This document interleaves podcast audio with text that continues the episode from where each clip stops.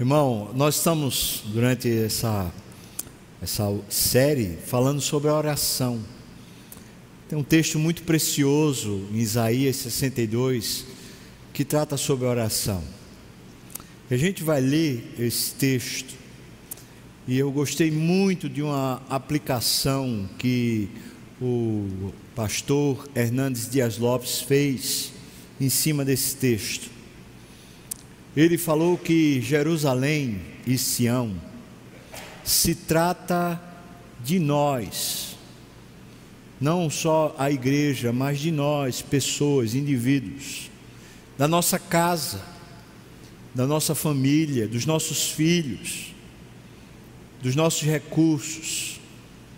Na verdade, Jerusalém, nesse texto aqui, segundo Hernandes Dias Lopes, é tudo aquilo que de fato para nós é caro, é precioso, aquilo que de fato tem importância para nós. E é lendo esse texto nessa perspectiva que eu queria pregar esse sermão. A gente vai ler do versículo 1 do capítulo 62 de Isaías até o versículo 7. E eu, eu vou lendo, eu vou pedir a você que leia quando eu chegar lá, você leia comigo os versículos 6 e 7 que falam, expressam muito bem a oração ou o modelo de oração que aqui está apresentado. Especialmente esses dois versículos apresentam as atitudes de alguém que realmente tem amor por Sião. Então, olhando o texto com essa perspectiva, é claro que historicamente Sião se tratava de Jerusalém, lugar da cidade, o lugar do templo, o lugar do encontro com Deus. Mas eu gostei muito dessa aplicação que foi feita. Vamos ler então. Eu vou lendo até o versículo 5, no sexto e no sétimo. Eu peço que você leia também comigo, tá bom? Por amor de Sião, não me calarei, e por amor de Jerusalém, não me aquietarei, até que saia a sua justiça como um resplendor e a sua salvação como uma tocha acesa. As nações verão a tua justiça e todos os reis a tua glória, e serás chamada por um novo nome que a boca do Senhor designará. Serás uma coroa de glória na mão do Senhor, um diadema real na mão do teu Deus. Nunca mais te chamarão desamparada, nem a tua terra se denominará jamais desolada, mas chamar-te-ão minha delícia, e a tua terra desposada, porque o Senhor se delicia em ti, e a tua terra se desposará. Porque como a jovem, melhor, como o jovem desposa a donzela, assim teus filhos te desposarão a ti, desposarão a ti, como noivo se alegra da noiva, assim de ti se alegrará o teu Deus. Vamos juntos? Sobre os teus muros, ó Jerusalém, pus guardas, que todo dia e toda noite jamais se calarão. Vós, os que fareis lembrados o Senhor, não descanseis, nem deis a ele descanso, até que restabeleça Jerusalém e a ponha por objeto de louvor na terra. Amém. Vamos orar, irmãos.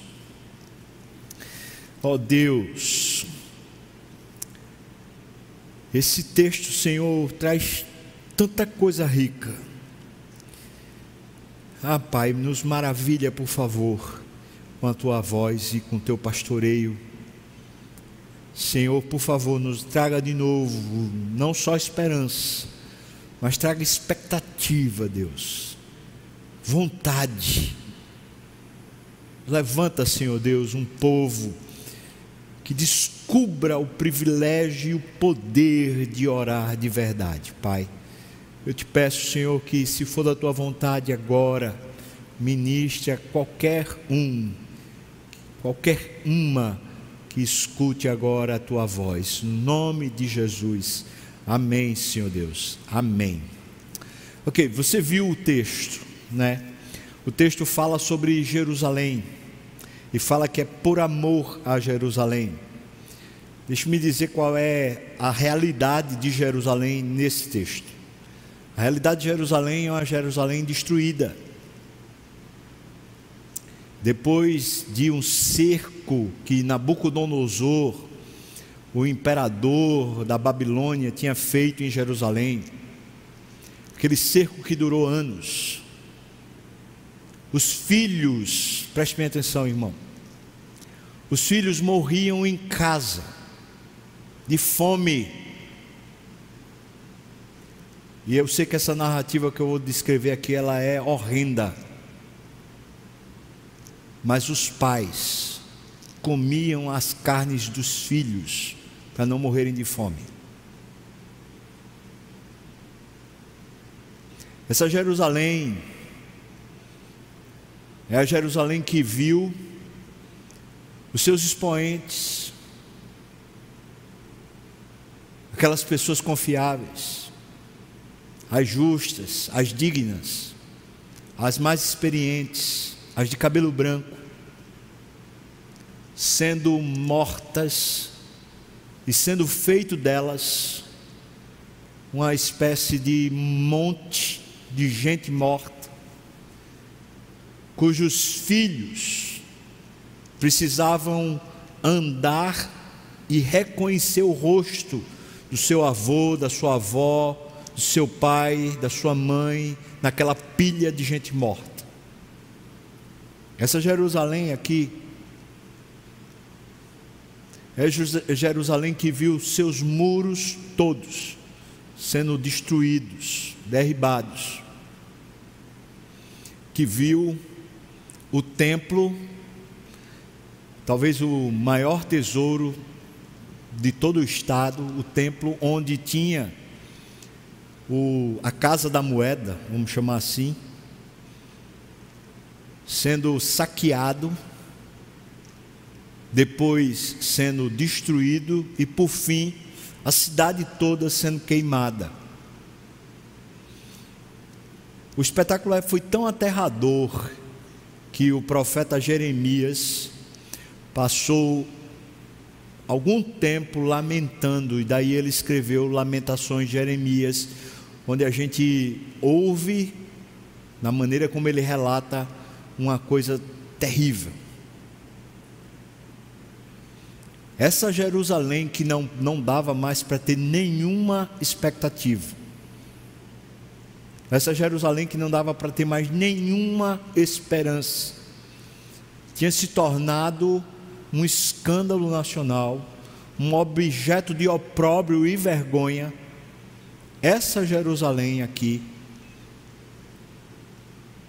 é a nossa casa, é o nosso filho, filha.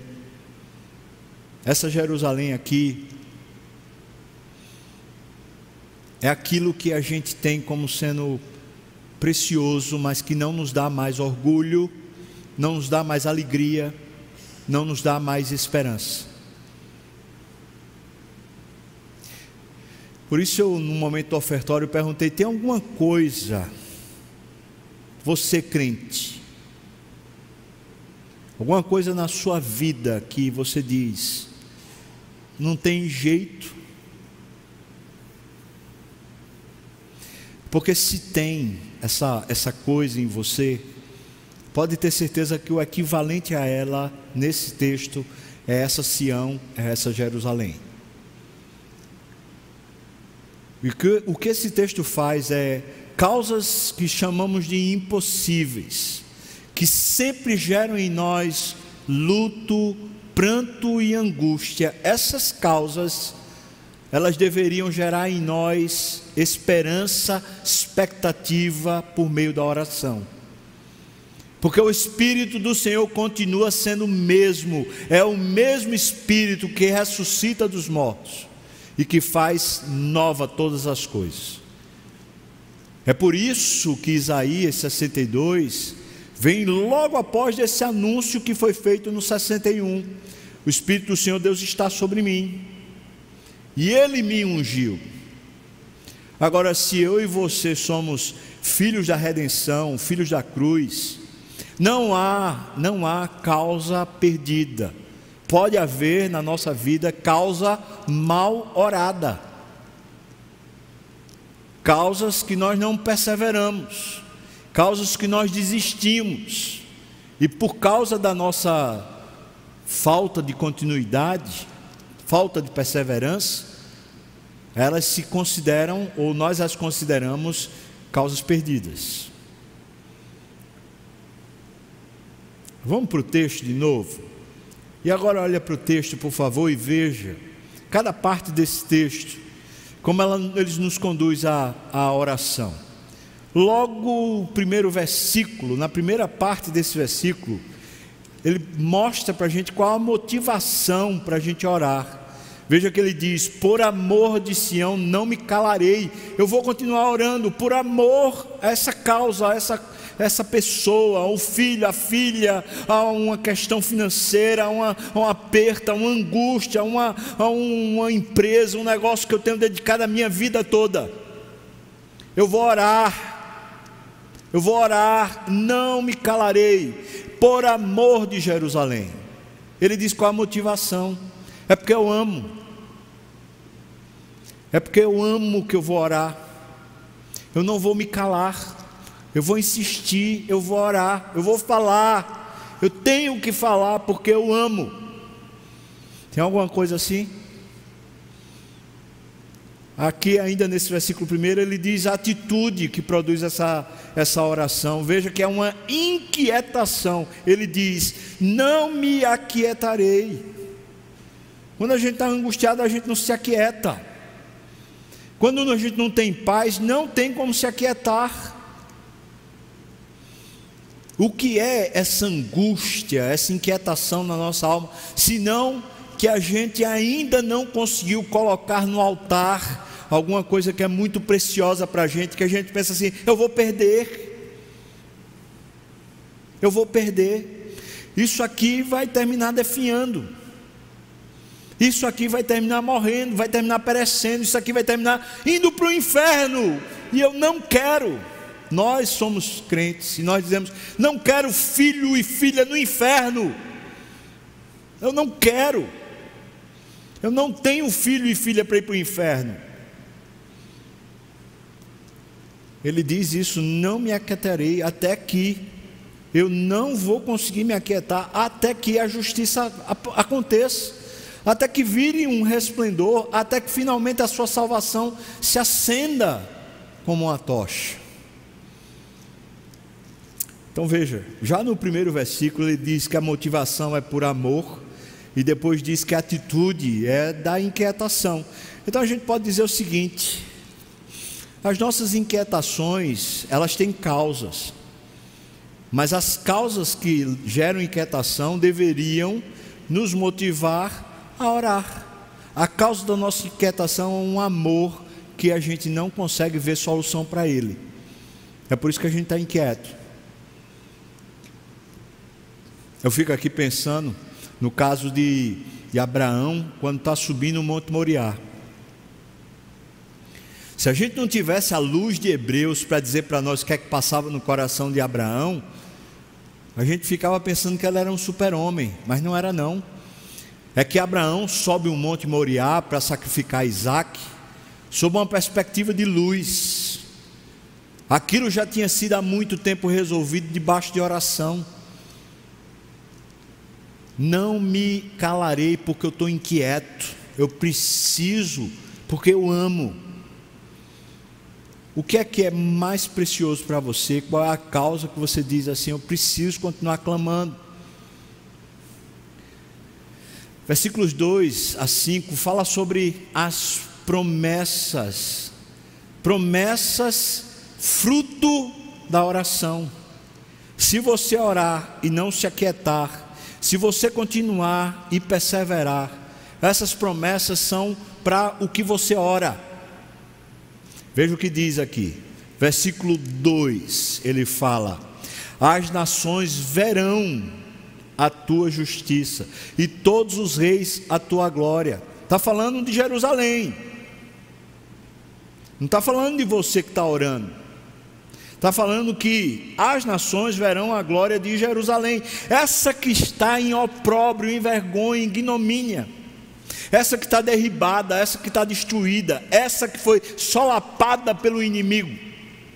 Pois ele está falando: as nações verão a tua justiça e todos os reis a tua glória, e serás chamada por um novo nome que a boca do Senhor designará.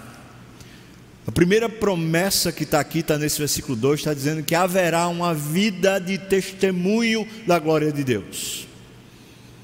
Segunda promessa, no versículo 3, veja que ele diz: Serás uma coroa de glória na mão do Senhor, serás um diadema real na mão do teu Deus, ou seja, vai ser uma vida de submissão a Deus, manifestando o reino, o poder, a direção divina. Veja que ele usa essas duas expressões, uma coroa, a coroa é o símbolo da glória de um rei, e depois ele diz um diadema real na mão do teu Deus, seja, será a manifestação de uma submissão a Deus, alguém que vai se submeter à vontade de Deus, à direção de Deus. Então, duas coisas já. Primeiro, uma vida de testemunho. Segundo, uma vida de submissão ao Senhor. Terceiro está no versículo 4 e 5.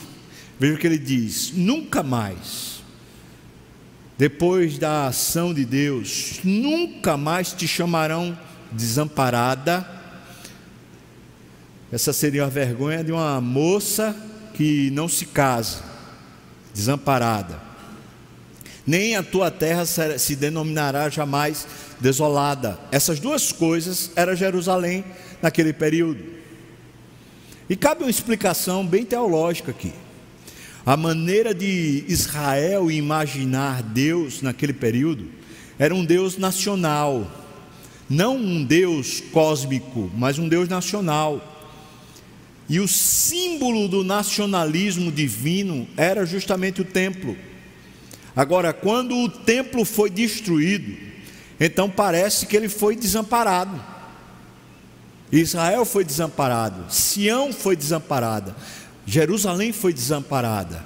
E depois que Babilônia entra, queima e destrói tudo, foi desolada, virou um negócio que ninguém mora. A expressão que Jeremias diz é nem os chacais, nem as raposas queriam morar naquele negócio lá. Só quem morava ali era áspide, era víbora, era cobra venenosa. Ou seja, virou monturo. Pois ele está falando, nunca mais te chamarão assim. Depois ele diz, mas chamar-te-ão, veja que expressão linda, chamar-te-ão minha delícia, e a tua terra desposada, seja, em vez de desamparada, agora é querida, valorizada, é uma transformação de status, é uma transformação de condição, ele continua, ele diz: porque o Senhor, o que transforma é isso, é porque o Senhor se delicia em ti. Tem mais, e a tua terra se desposará, porque como um jovem desposa a donzela, assim teus filhos te desposarão a ti, como o noivo se alegra da noiva, assim ti se alegrará, de ti se alegrará o teu Deus que foi que aconteceu com essa, essa pessoa, essa causa, que a gente pode insistir em oração? É que de repente essa pessoa e essa causa se viu amada por Deus. Em vez de alguém que está sendo deixado de lado por Deus, é alguém que é profundamente amado por Deus. Por isso, minha delícia Terceira promessa que tem aqui nesse texto é uma vida recheada pelo amor do Senhor. Então, seria uma vida totalmente transformada, de monturo, de lixo, de coisa que não presta nem vale nada, de uma vida que não se dá para ter orgulho, antes pelo contrário, se tem vergonha. Dessa vida passará a ser uma vida que dá testemunho às nações, ou seja, todas as pessoas vão dizer: Meu Deus, que foi que aconteceu? Segunda coisa, uma vida de submissão ao Senhor, revela o senhorio e o domínio de Deus. A terceira coisa, uma vida recheada pelo amor do Senhor, reconhecidamente como quem Deus ama. Isso aqui é fruto daquela oração que não se aquietou, daquela angústia que tomou conta do coração de quem resolveu orar por amor de Sião.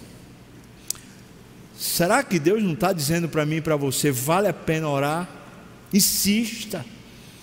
Ô oh, irmãos, não vamos nos enganar, filho de crente não é crentinho, não. Os nossos filhos não quer dizer que são convertidos porque vêm para a igreja. Não vamos nos enganar, não, irmãos. O único tesouro que tem para os nossos filhos é eles amarem a Deus mais do que tudo. Não é simplesmente virem para a igreja ou traba trabalharem na igreja, é realmente descobrirem Deus como seu tesouro. Isso se chama salvação. E nós,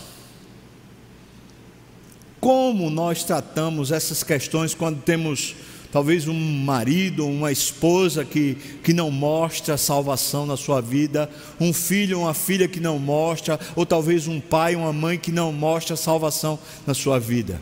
Nós nos aquietamos.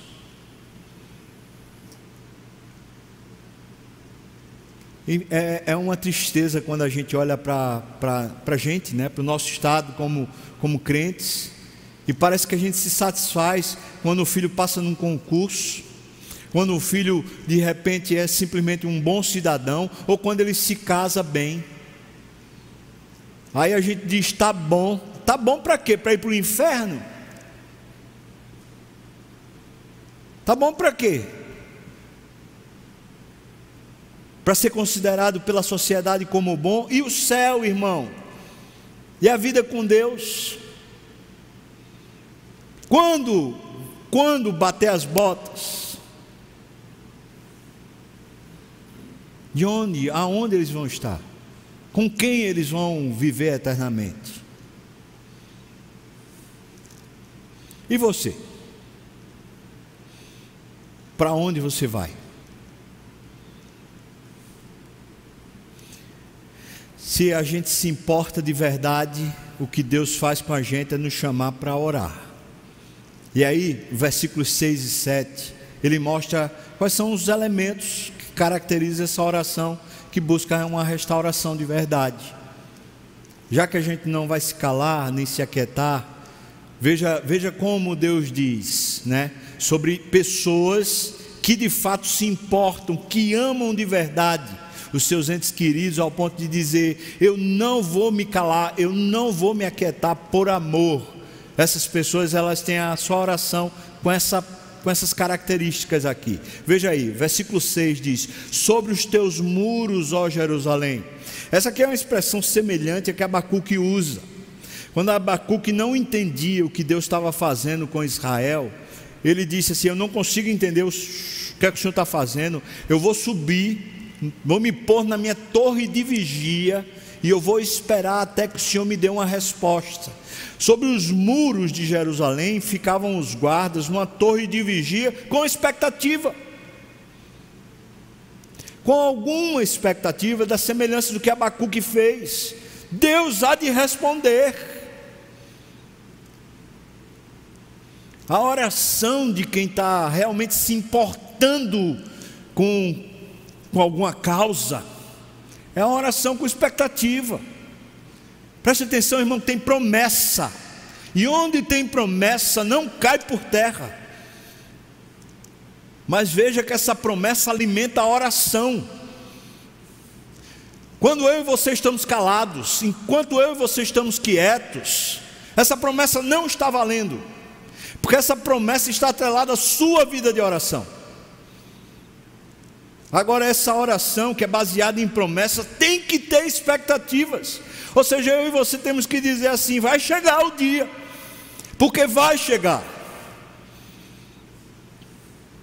Veja que ele diz mais: eu, eu, sobre os muros eu pus guardas. O que é que um guarda que estava lá no ponto de sentinela fazia em cima do muro? ele vigiava, ele vigiava os sinais externos e diferentes. Qualquer movimentação que houvesse fora do muro, fazia parte do guarda, era, era responsabilidade do guarda, ele prestar atenção. E qualquer movimento diferente ele tinha que gritar, berrar, soprar o berrante, o que fosse, o sinal que fosse, para que a cidade fosse advertida que havia um sinal diferente. Portanto, ele vigiava, ele não dormia, ele vigiava. Quando ele diz que pus guarda, ele está falando sobre vigilância. O sentinela que não vigia, para que está lá? O guarda que não guarda, para que serve? Nossa oração é uma oração de vigilância. É com expectativa que a gente aguarda e com vigilância a gente percebe as ações, a gente percebe as investidas, a gente percebe um movimento diferente. E por que a gente não ora por essas coisas? Por que a gente não intervém nessas coisas em oração? Senhor, repreende aqui, Senhor, segura lá, Senhor, intervém acolá. Senhor, levanta isso, Senhor, faz aquilo, Senhor, Senhor, como quem grita para a cidade, falando precisa, porque está vindo o inimigo.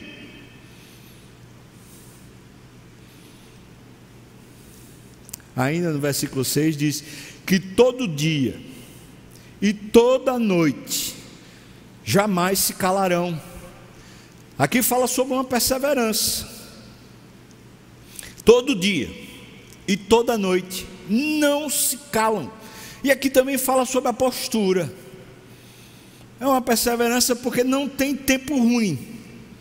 Qualquer dia, qualquer noite, não tem tempo ruim. Não é o frio, não é a chuva, não é o sol, não é o calor, não é nada que interfira, que está lá. Mas diz: não se calarão. Irmão, o que é que um guarda em cima do muro faz? Fica conversando, fica trocando conversa no WhatsApp, fica assistindo vídeo de YouTube. O que é que um guarda faz em cima do muro quando ele tem que gritar? Ele vai dizer assim: Ei pessoal, é assim?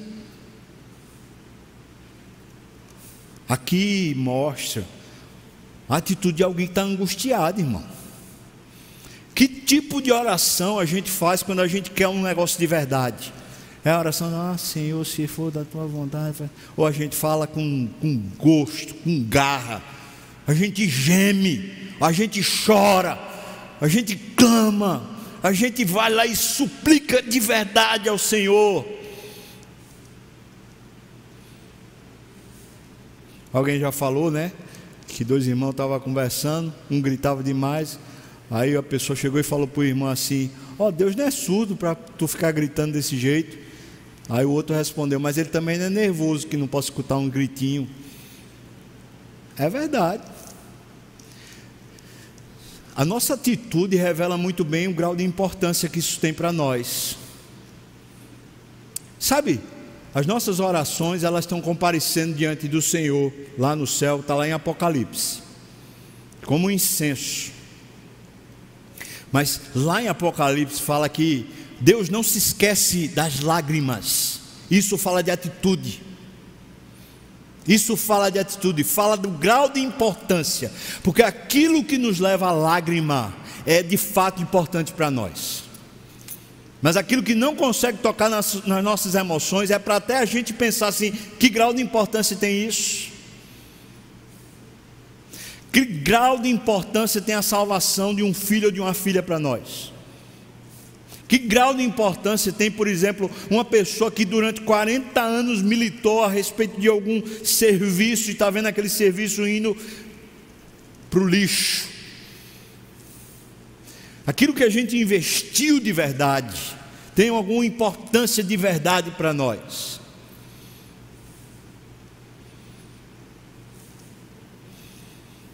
Perseverança e atitude.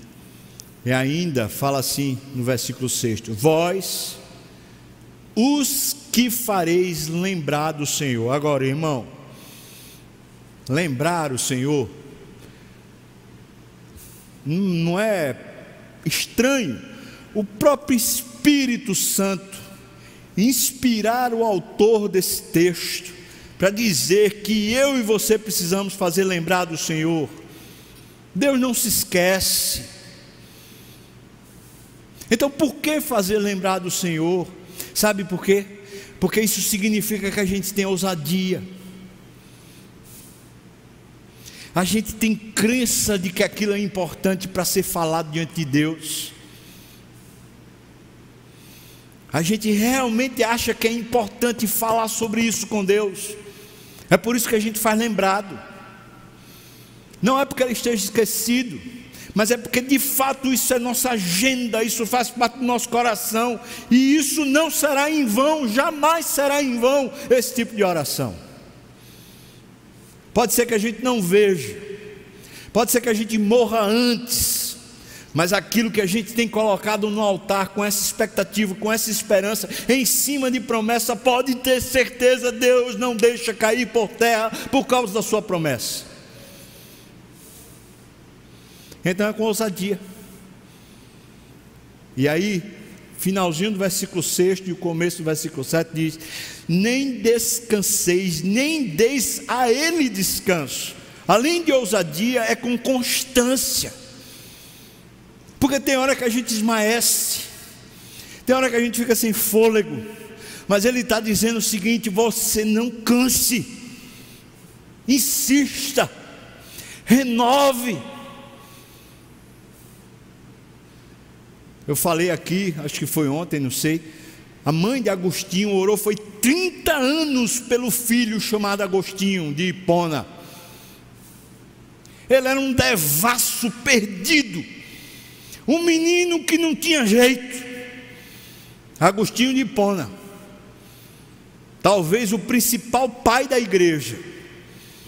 Certamente o que melhor escreveu e o que deixou o legado mais rico de teologia para a história da igreja, depois dos apóstolos, claro.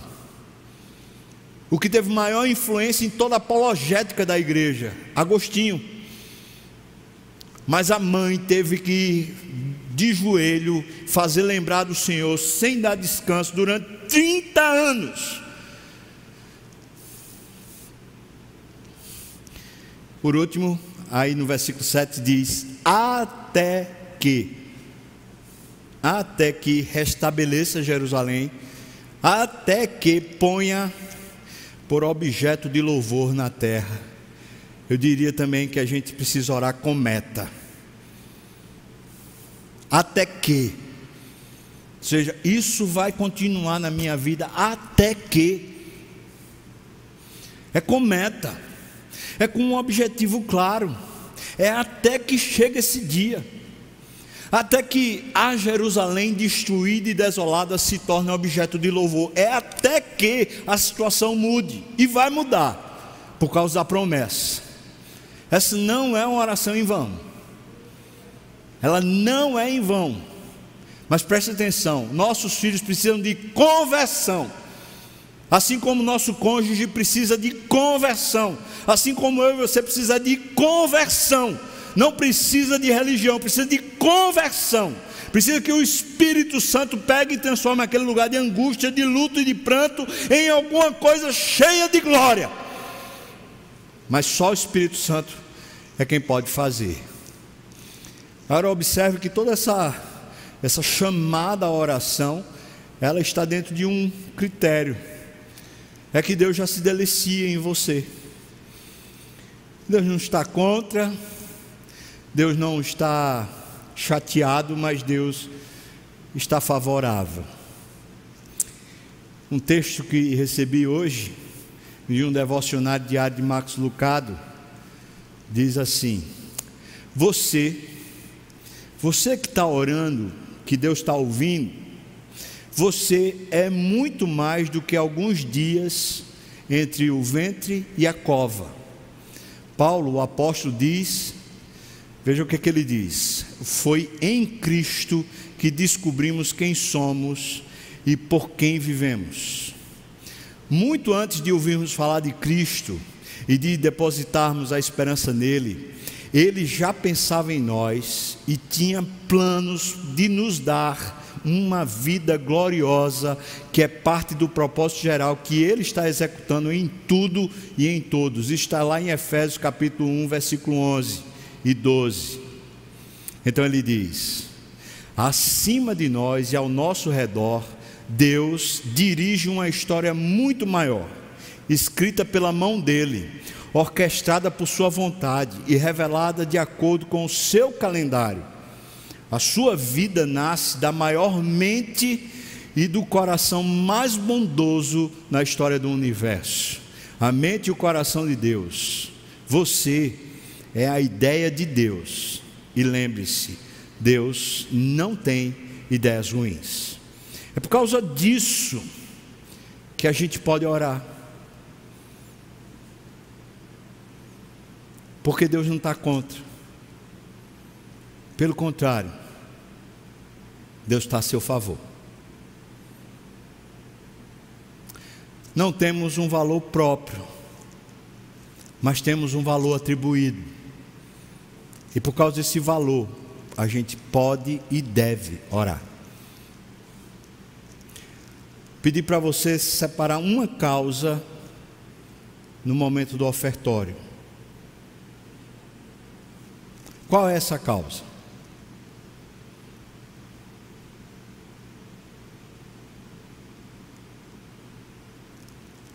Qual é essa causa que você diz assim? Até morrer eu vou investir e orar e insistir com o Senhor para que isso aconteça.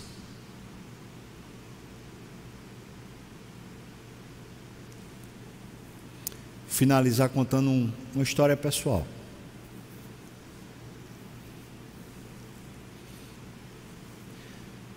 Eu e Ju estávamos no carro em direção a Garanhuns, quando ligaram para Ju, falaram assim: Olha,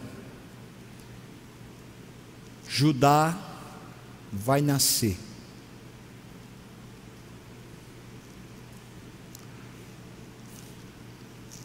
Ju falou: estão dizendo que vai nascer. A gente deu meia volta, veio pegar Judá. Na meia volta que a gente deu, eu disse para Deus, junto com Ju, no carro: Senhor, o nome dele é Judá, porque é louvor. Judá significa louvor ou louvado. O nome dele é Judá.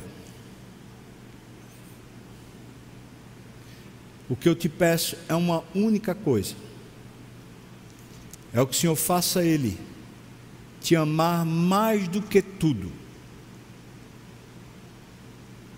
É só isso.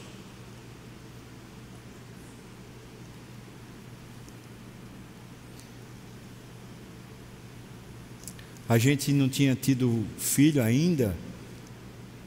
Ju tinha tido três gestações e tinha tido nas três um aborto espontâneo. Depois de três anos que Judá chegou, veio Davi. E quando se constatou que Davi de fato viria, não seria mais um aborto, a oração que fizemos foi: Senhor, que Davi ame o Senhor mais do que tudo. É só isso que eu te peço.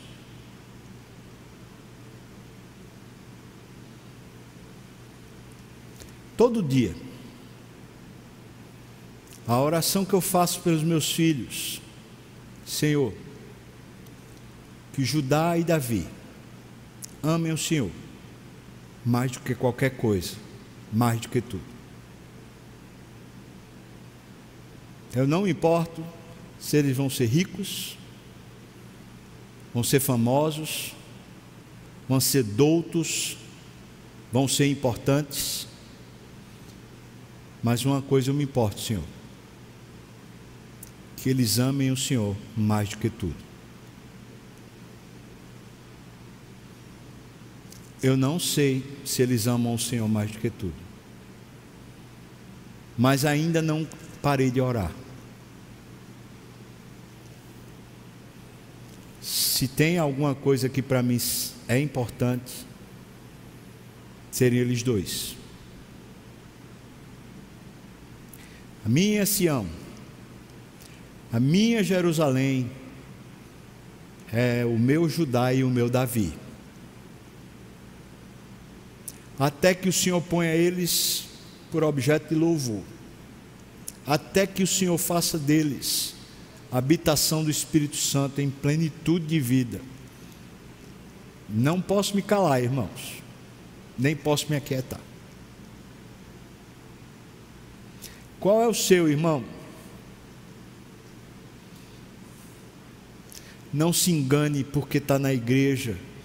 O importante é que ame a Deus e revele isso em prática.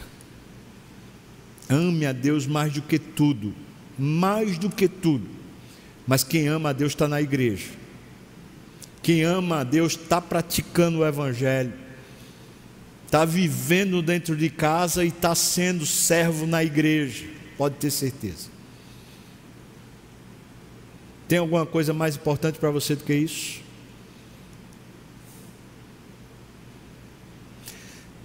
Vamos orar. Queria chamar o os presbíteros para virem para cá para a gente distribuir a ceia, a gente participar da ceia. Podem vir, irmãos, vocês são muito bem-vindos. Queria que você orasse agora por essa causa que está aí no seu coração, essa causa que está aí na sua vida.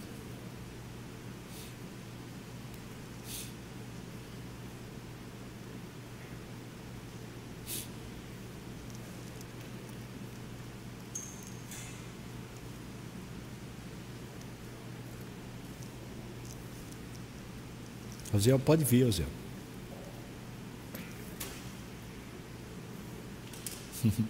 Já tem muita gente, mas pode vir, homem. Tem, tem suficiente também bandeja.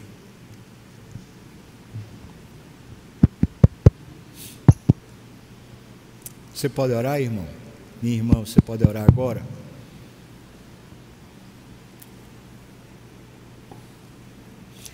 Expectativa, vigilância, perseverança, ousadia, atitude, constância e meta. Senhor, com muita ousadia e com grande expectativa, me coloco de novo na tua santa e doce presença, Senhor, para te dizer, Deus, só tu podes salvar a minha casa. Como o Senhor algum dia quis e fez, salvando a minha vida. O Senhor sabe que falo diante de ti, Senhor. Não tem nada mais importante para a vida deles, Pai. Nada, nada, nada mais importante do que que eles te amem mais do que tudo, Senhor. Então, Senhor Deus, salva-os.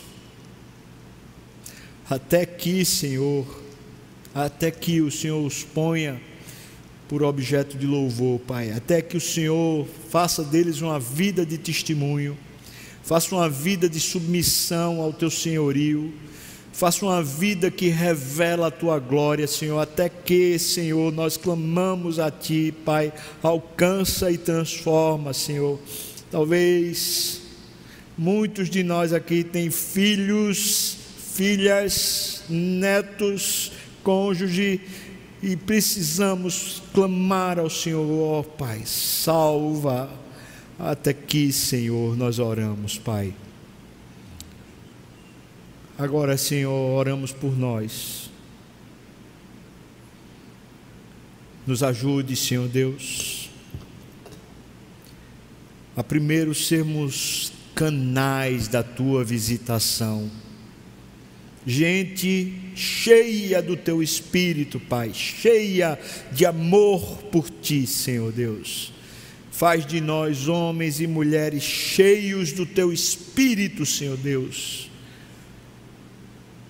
Ó Deus, segunda coisa que eu te peço por nós é que o Senhor nos use, nos use nessa geração, nesse tempo que vivemos, faça uso de nós. Faça, Senhor, talvez através de nós, vermos familiares, parentes, talvez os filhos se rendendo ao Senhor. Traz salvação para nossa casa, Pai. Só o Senhor pode fazer. Nós oramos no nome de Jesus. Amém e amém. A palavra fala que quando Jesus estava naquela noite onde ele iria morrer, ele chamou os seus discípulos para tomar a Páscoa. E a Páscoa era comida com cordeiro que era sacrificado, e depois eles comiam ervas amargas.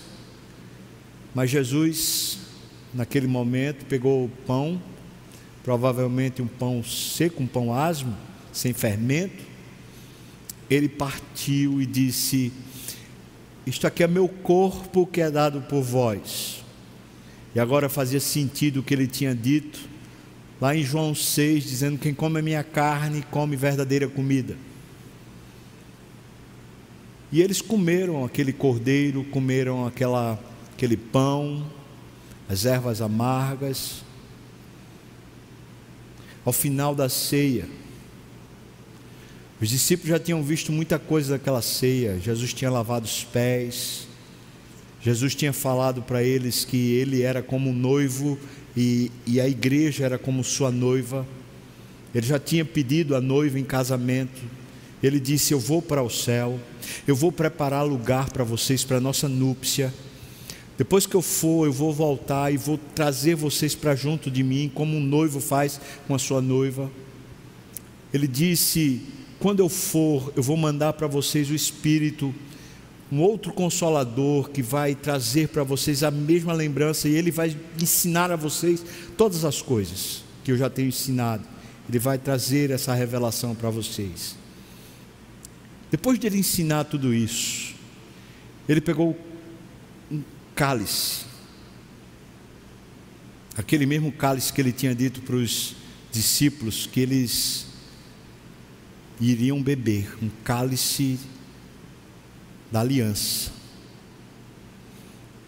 Ele pegou aquela coisa muito parecida com o sangue, aquela cor igual, e falou: Isto é meu sangue que é dado por vós. Bebei dele todos. E era assim que se selava um enlace de casamento. Era brindando um cálice e bebendo, que ali fazia assim um pacto. Por isso Jesus disse: Essa é a nova aliança que eu faço com vocês. Uma aliança que substitui por completo a velha aliança. Por isso, irmão, quando você estiver agora recebendo, você não está recebendo pão apenas e suco de uva apenas. Porque esses são símbolos da nossa fé. E a nossa fé vê o invisível e crer naquilo que não se vê. Por isso, pela fé, quando você pegar o pão, você está pegando o corpo de Cristo, que lhe alimenta, que lhe levanta, que lhe traz fogo, energia. Quando você pegar o cálice, você está pegando o sangue que lhe purifica, que lhe dignifica, que traz para você regeneração, nova vida, justiça de Deus. É impossível, diz Calvino, que esse meio de graça não nos traga profunda alegria. Por quê? Porque é o próprio Cristo se dando a você. A presença de Cristo faz, faz-se muito mais real no momento da ceia, porque de uma forma mística ele se torna material e palpável para nós. Por isso receba, irmão, esses elementos. Espere até que a gente todo mundo tenha recebido e a gente possa participar junto. Mas enquanto você recebe, você pode trazer à memória aquela cruz. E ele na cruz, olhando para você, com aqueles olhos doces de amor de alguém que diz: estou dando a minha vida no seu lugar. Amém.